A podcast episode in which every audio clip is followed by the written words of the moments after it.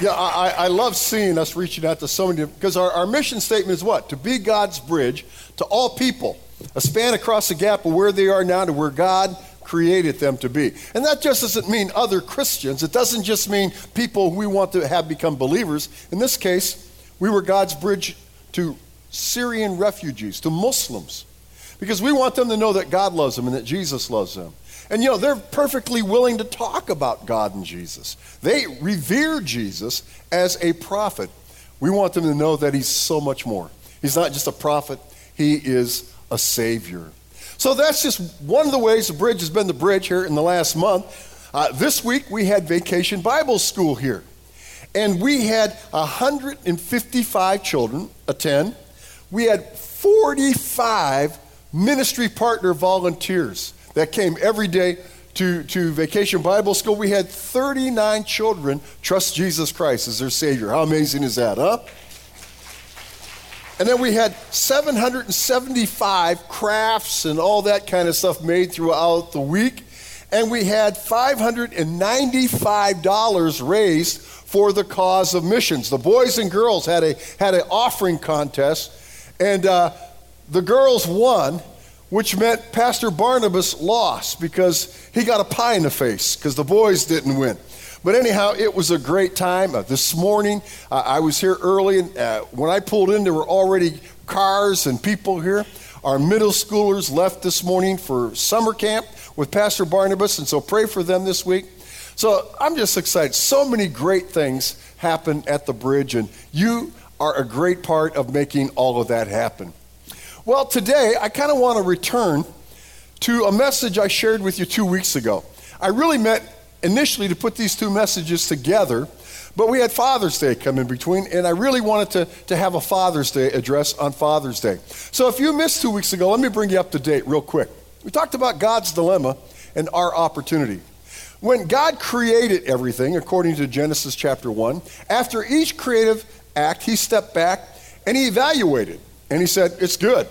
When he was done, having created humankind, he stepped back and looked at it all and he said, It's very good. Everything was exactly right, everything was perfect. But then Adam and Eve sinned. And Romans 5:12 reminds us that because Adam and Eve sinned, sin entered into the world. And sin passed upon all humanity because subsequently all have sinned. But what we also noted was that sin entrance into creation not only impacted humanity, it had a horrible effect on all creation. That's why Romans 8 19 through 22 says, For the creation was subjected to frustration, not by its own choice, but by the will of the one who subjected. Who's that? That's Adam and Eve, right? Goes on to say, For we know that the whole creation has been growing as in the pains of childbirth right up to the present time. The reason that, that, that our world is so chaotic and the reason that we have hurricanes and tornadoes and floods and droughts and sickness and disease is all because of sin's entrance into the world. Wasn't God's design. God didn't design creation that way. It was our rebelliousness that brought that upon ourselves. So everything God created, we saw, was terribly marred. Now, God at that point could have destroyed humanity and he could have started over again. That was a reasonable option for him. It would have been a just option for him. But that's not the heart of God because God loves us. And so, as Romans 6:23 says, the wages of sin is death. That's what we deserve because of our sinfulness. But that's not what God gave us. He said the gift of God is what? eternal life. Instead, he chose to give us eternal life through Jesus Christ our Lord. It's through trusting Jesus Christ that we can have forgiveness of our sins and the promise of eternal life. So, God's dilemma though then became this. In Romans 10:14, how then can they call on the one they have not believed in? And how can they believe in the one they had not heard? And how can they hear without someone preaching them? See, God can't have fellowship with sin. So God has a dilemma. How can I get people around the world to understand that I'm offering them this amazing gift of eternal life. So, how, how can they believe in something they've never heard of? And, and how can they hear about it unless somebody tells them it? And see, that's where God's dilemma is our opportunity. How can God resolve his dilemma? Through us. That's our purpose. That's our opportunity in this life. And two weeks ago, we looked at how we do that. We do that through our witness. We do it through our transformation, of trying to be more Christ like all the time. We do it through our service, and we do it through our sacrifice, the giving of our time, the giving of our financial support to ministries. I left you with this question two weeks ago Will you make God's dilemma your opportunity? I wonder what you've done with that since two weeks ago.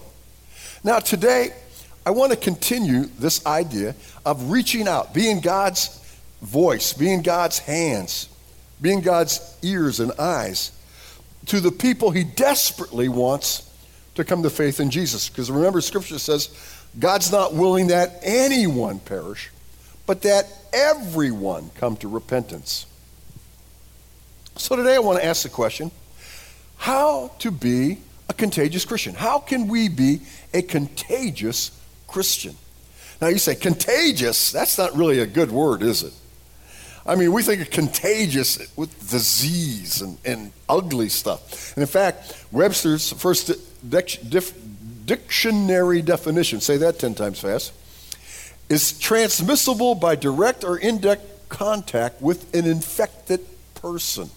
We have contagious isolation wards in our hospitals. When we have children who are sick, they tell us don't send them to school because they're contagious. And so we look at that word in a negative word. But you know what? If we are infected with Jesus, that's a whole other thing, right? Because then it becomes another definition Webster offers exciting similar emotions or conduct in others. See, that's what we want to do. We want to excite people about Jesus. We want to excite them about modifying their behaviors. We want to excite them about this amazing opportunity that they have because Jesus died on the cross for our sins. So, this is the strategy that I'm calling for us as a bridge to embrace. That of 2 Corinthians 2:14, you've seen this passage before. But thanks be to God who always leads us in triumphal procession in Christ. He's the one leading us. He's, he's the one that will pave the way for us to do all this. And it says, and through us spread everywhere the fragrance of the knowledge of Him. So here's what I'm going to challenge us with. As we live out our lives day by day, whatever we do, wherever we go, say, I have an opportunity to be the fragrance of the knowledge of God. I have the opportunity to bring God's presence into my workplace, into my school, into my neighborhood, into my immediate family, into my extended family, into the social circle that I run in. I have the opportunity, wherever I am, not by getting up on a soapbox and holding a Bible up and beating people down, but just by being different, by being a pleasing fragrance of the Lord. Now, how do we do that? First, we do that by accepting others unconditionally. Accept them unconditionally. Abraham Maslow, who was a, a psychologist, developed years ago a pyramid of human needs. He said these are five basic psychological and physical needs that every human needs, every human being needs, in order to be a healthy, productive, functioning human being starts at the bottom with things that would be obvious physiological needs, and that's like we need food, right? We need water, we need sleep, we need shelter. And then he says we need safety. We, we need a safe place, a safe environment, home sweet home, sometimes we call it. But then he says, look, love and belonging, achieving deeper, more meaningful relationships. See, everyone, Maslow says, as part of being a healthy human being, needs love and needs acceptance. I was reading a news article here a little while ago, maybe a month or two ago, of a, of a woman who was really quick on her feet, as we like to say. She and some dinner guests were having in a very kind of upscale area of, of Los Angeles, were having a backyard dinner time. You know, it wasn't a, a, formal big party, but it was just a couple families, and they were together, couples having dinner together. And all of a sudden, out of nowhere, a guy comes with a big knife. And he threatens him. He says, I'm going to cut you up if you don't give me everything you have. Now, the woman who was the hostess of the party, quick on her feet, said, Well, hi, my name is so and so. You know, we're just having a little bit of dinner. We just kind of finished. We're having some desserts and we're enjoying this, this really wonderful bottle of wine. And she said, why, why don't you sit down and have some dessert and wine with us? And I mean, the guy wasn't expecting this, right? And he ended up actually sitting down. She brought him some, some dessert and poured him some wine. And he starts sipping the wine. Said, Wow, this is mighty fine wine. She goes, Well, I'm, I'm glad you're enjoying it. Have some more. And they talked for a while. Pretty soon the guy said, Well, I guess I picked the wrong house to rob today, didn't I?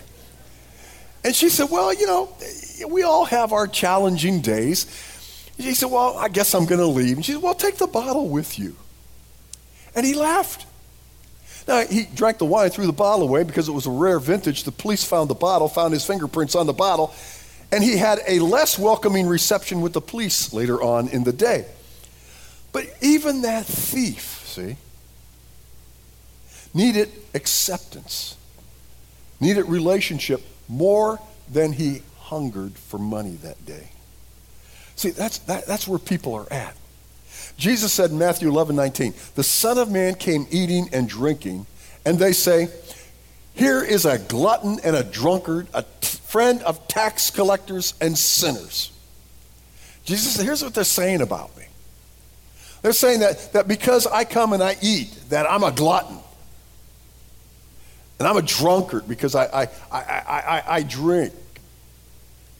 And he says, The worst thing they say about me is this that I'm a friend of tax collectors. Remember, I've told you many times, tax collectors were on the bottom rung in the social ladder in, in, Israel in that day, in Palestine in that day, because they were seen as collaborators with the occupying Roman forces. And they, they extracted not only what the Rome taxes demanded, but as much as they could out of the people for their own pockets. And so they were hated. And he said, He's a friend of those tax collectors, he's a friend of sinners. But Jesus said, But wisdom is proved right by her actions. What did he mean?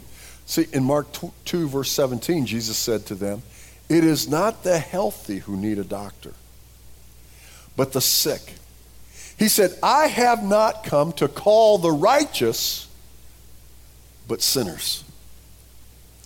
Now, Jesus didn't approve of their behavior. He wasn't endorsing them, he wasn't enabling them. Jesus looked beyond their behavior and he saw what? They're hurt. He saw they were behaving the way they were because hurt people hurt people. And they were behaving the way they, they were because there was something missing. There was something void. There was some void in their life. And Jesus knew that the only thing that could fill that void was God, and Him in particular. Romans 15 7 says, Accept one another then, just as Christ accepted you.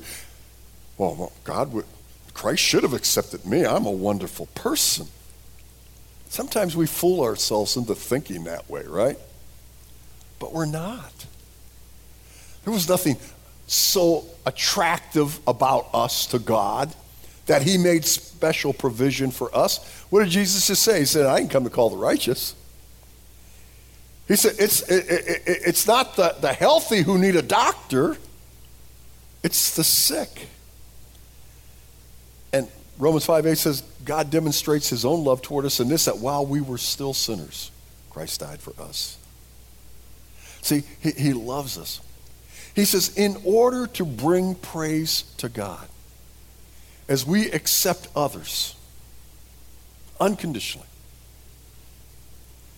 it provides one of their five greatest human needs.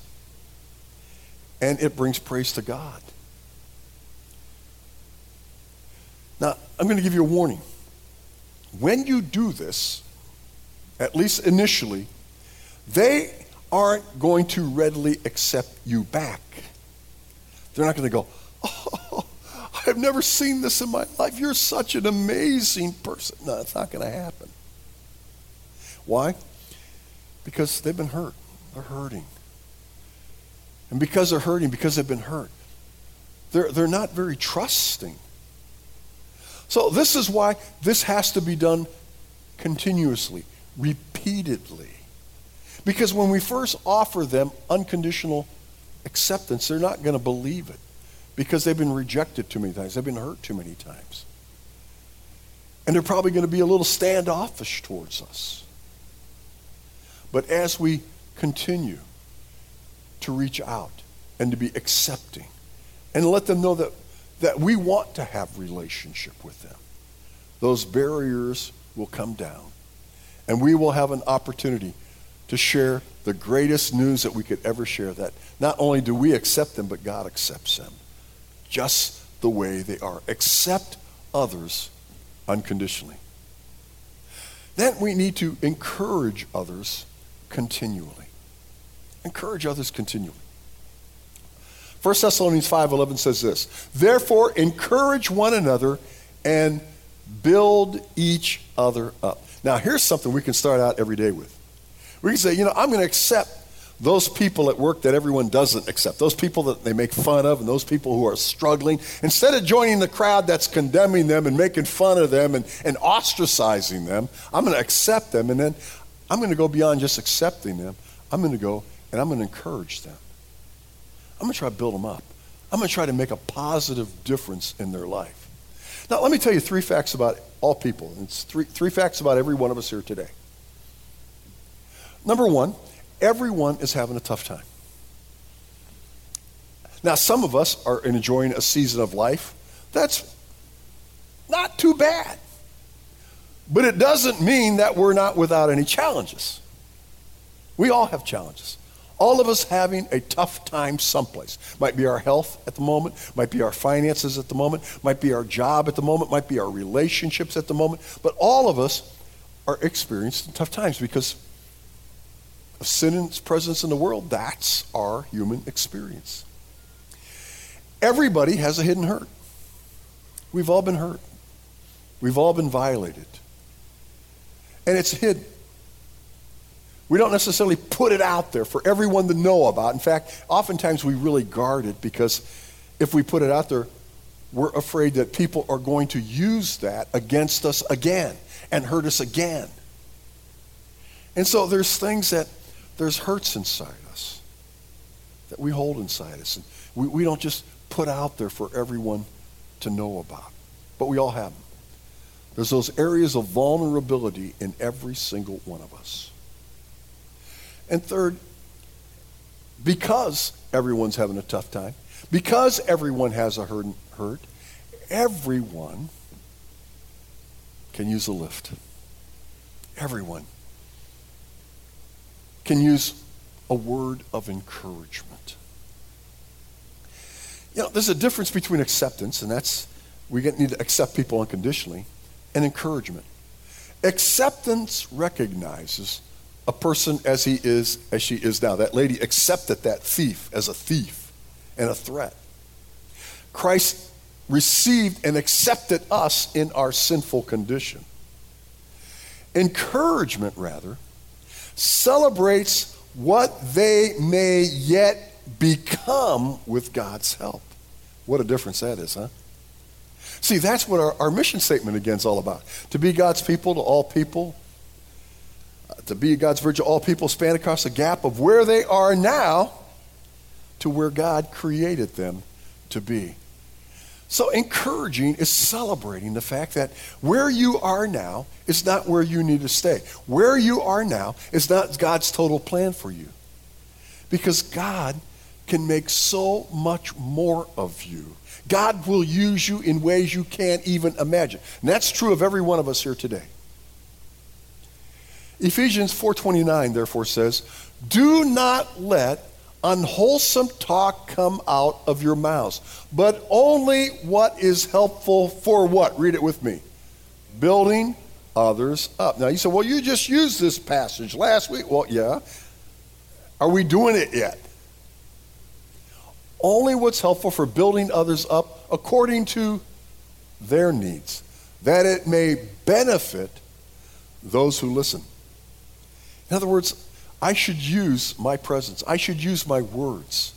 I should choose them not to tear down. I should choose them to build up. I should choose them to be accepting. I should choose them to be encouraging because everybody needs encouragement. I love this poem by Edgar Guest. I saw them tear a building down, a team of men in a busy town. With a heave and a hoe and a hearty yell, they swung a beam and a side wall, wall fell. I asked the foreman, Are these men as skilled as the ones you'd hire if you had to build? He laughed and said, No, indeed. Common laborers is all I need, and I can destroy in a day or two what it took the builder years to do.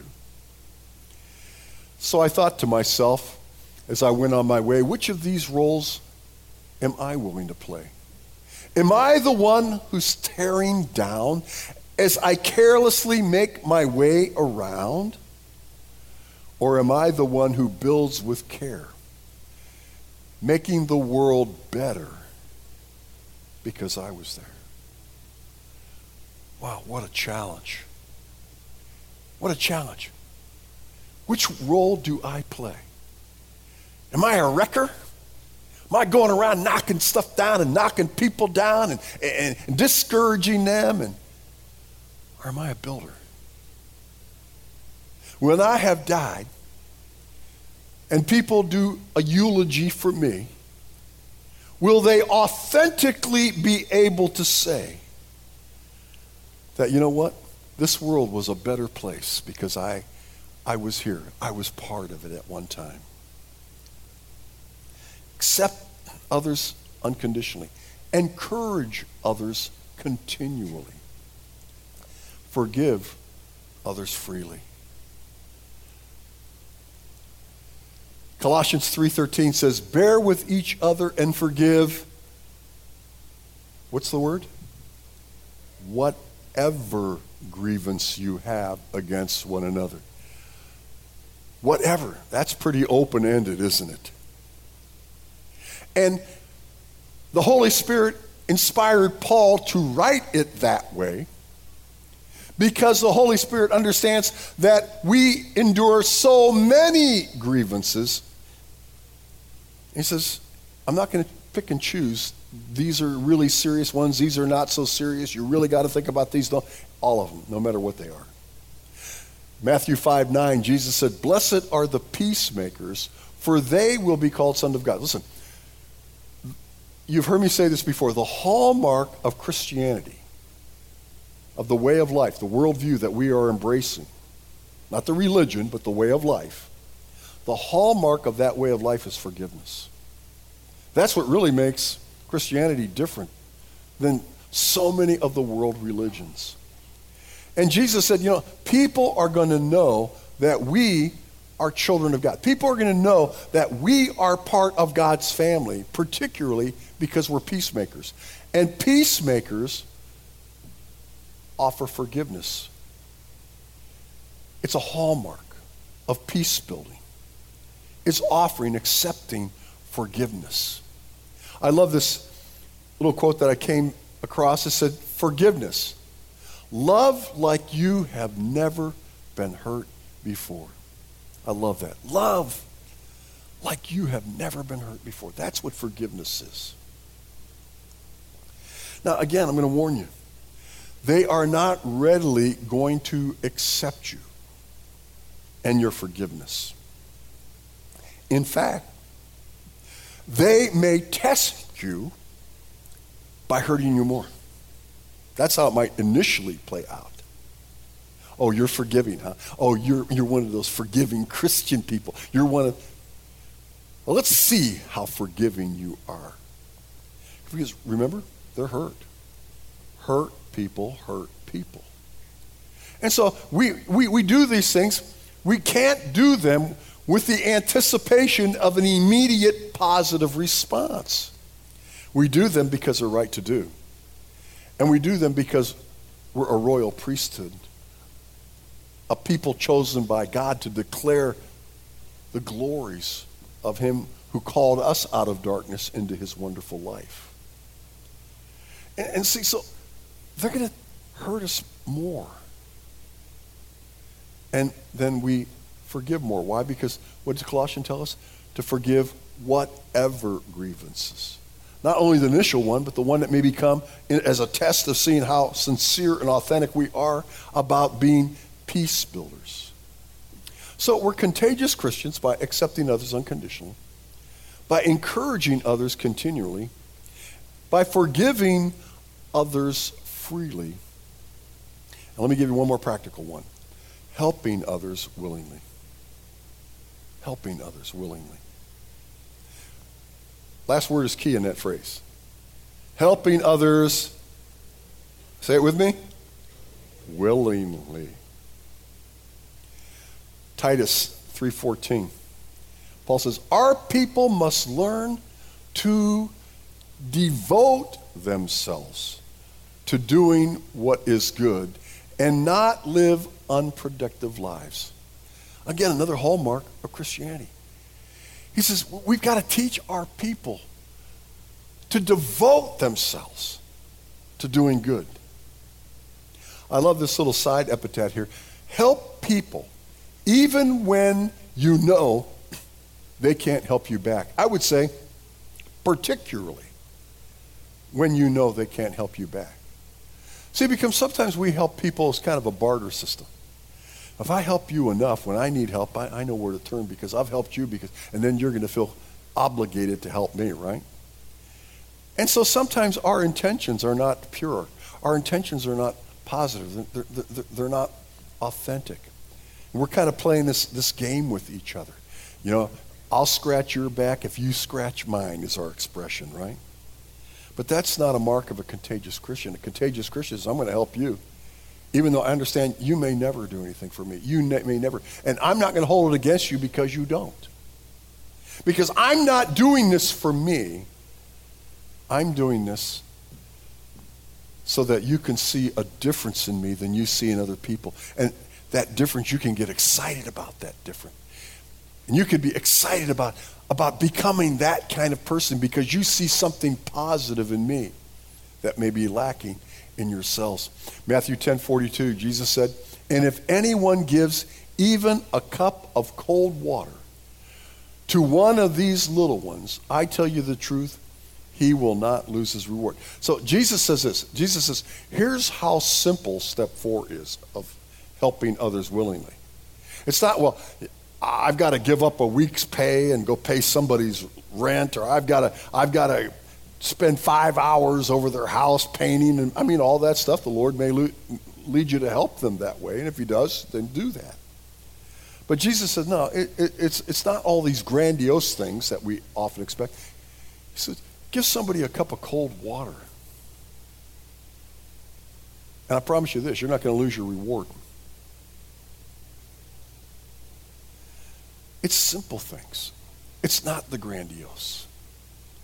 And so, how can I become contagious in a way that excites others about either first developing a relationship with Jesus Christ or two,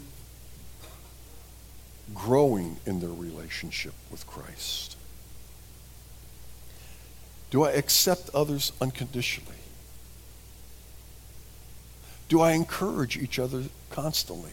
Am I a wrecker or am I a builder? Forgiving others freely because it's a hallmark of Christianity. And I forgive, not necessarily because any else deserves forgiveness, but I forgive because that's what God did for me. That's what Jesus did for me. I'm going to help. I'm going to make a difference. I want this world to be a better place because I lived here. And I want people to be encouraged. I want to help them. 2 Corinthians 2:14, what is it again? Be that fragrance of the knowledge of him wherever we go. Let me, let me ask you, as I asked myself this week, how contagious are you? How contagious are you? Right now, what's the Lord saying to you? What's He speaking to you? Maybe He's calling you to, to be more accepting of someone. Maybe when I, a moment ago I said, there's that man, there's that woman at work who everyone makes fun of and maybe who's struggling. Are you one who has accepted that person into your circle, even though it might cost you in the eyes of your coworkers a little bit of their support? Maybe it's encouraging. Maybe when you, you looked at that poem about wrecking and you thought, you know what? I can do better in that area. I, I, I can do better by encouraging, building people up rather than being a wrecking ball everywhere I go. Maybe it's there's forgiveness that's required someplace. Not, not deserved, but required to be contagious. Or maybe there's somebody the Lord has been kind of saying, hey, that person needs some help. You know, you're looking, you, you come out every day and you look at their yard and go, why don't they mow their yard? Well, why don't you mow it for them? Say, really? Yeah, I've done it with both of my neighbors. Helping people. Be contagious. Let God spread around his fragrance through us. Let's bow our heads. Father, thank you for your word, and thank you for these encouragements today. Thank you that you can use us for your glory. Thank you that we can make a difference in people's lives. Thank you that you have put us here in this earth, especially once we came to faith in Jesus and became your family. You have put us here to accomplish these four things to accept others unconditionally, to encourage others constantly, to forgive, and to, to help others always and willingly. God, help us each to evaluate where we're at in that process. And Lord, help us to peek into one of those this week and say, you know, this week, this is the one I'm going to work on. This is the one I'm going to do better at this week. And then, Lord, next week by this time, we'll see the value of that because you will show us the value. Use us for your glory. Use this to attract others to you and not repel them from you. For your glory and honor. In Jesus' name we pray. Amen.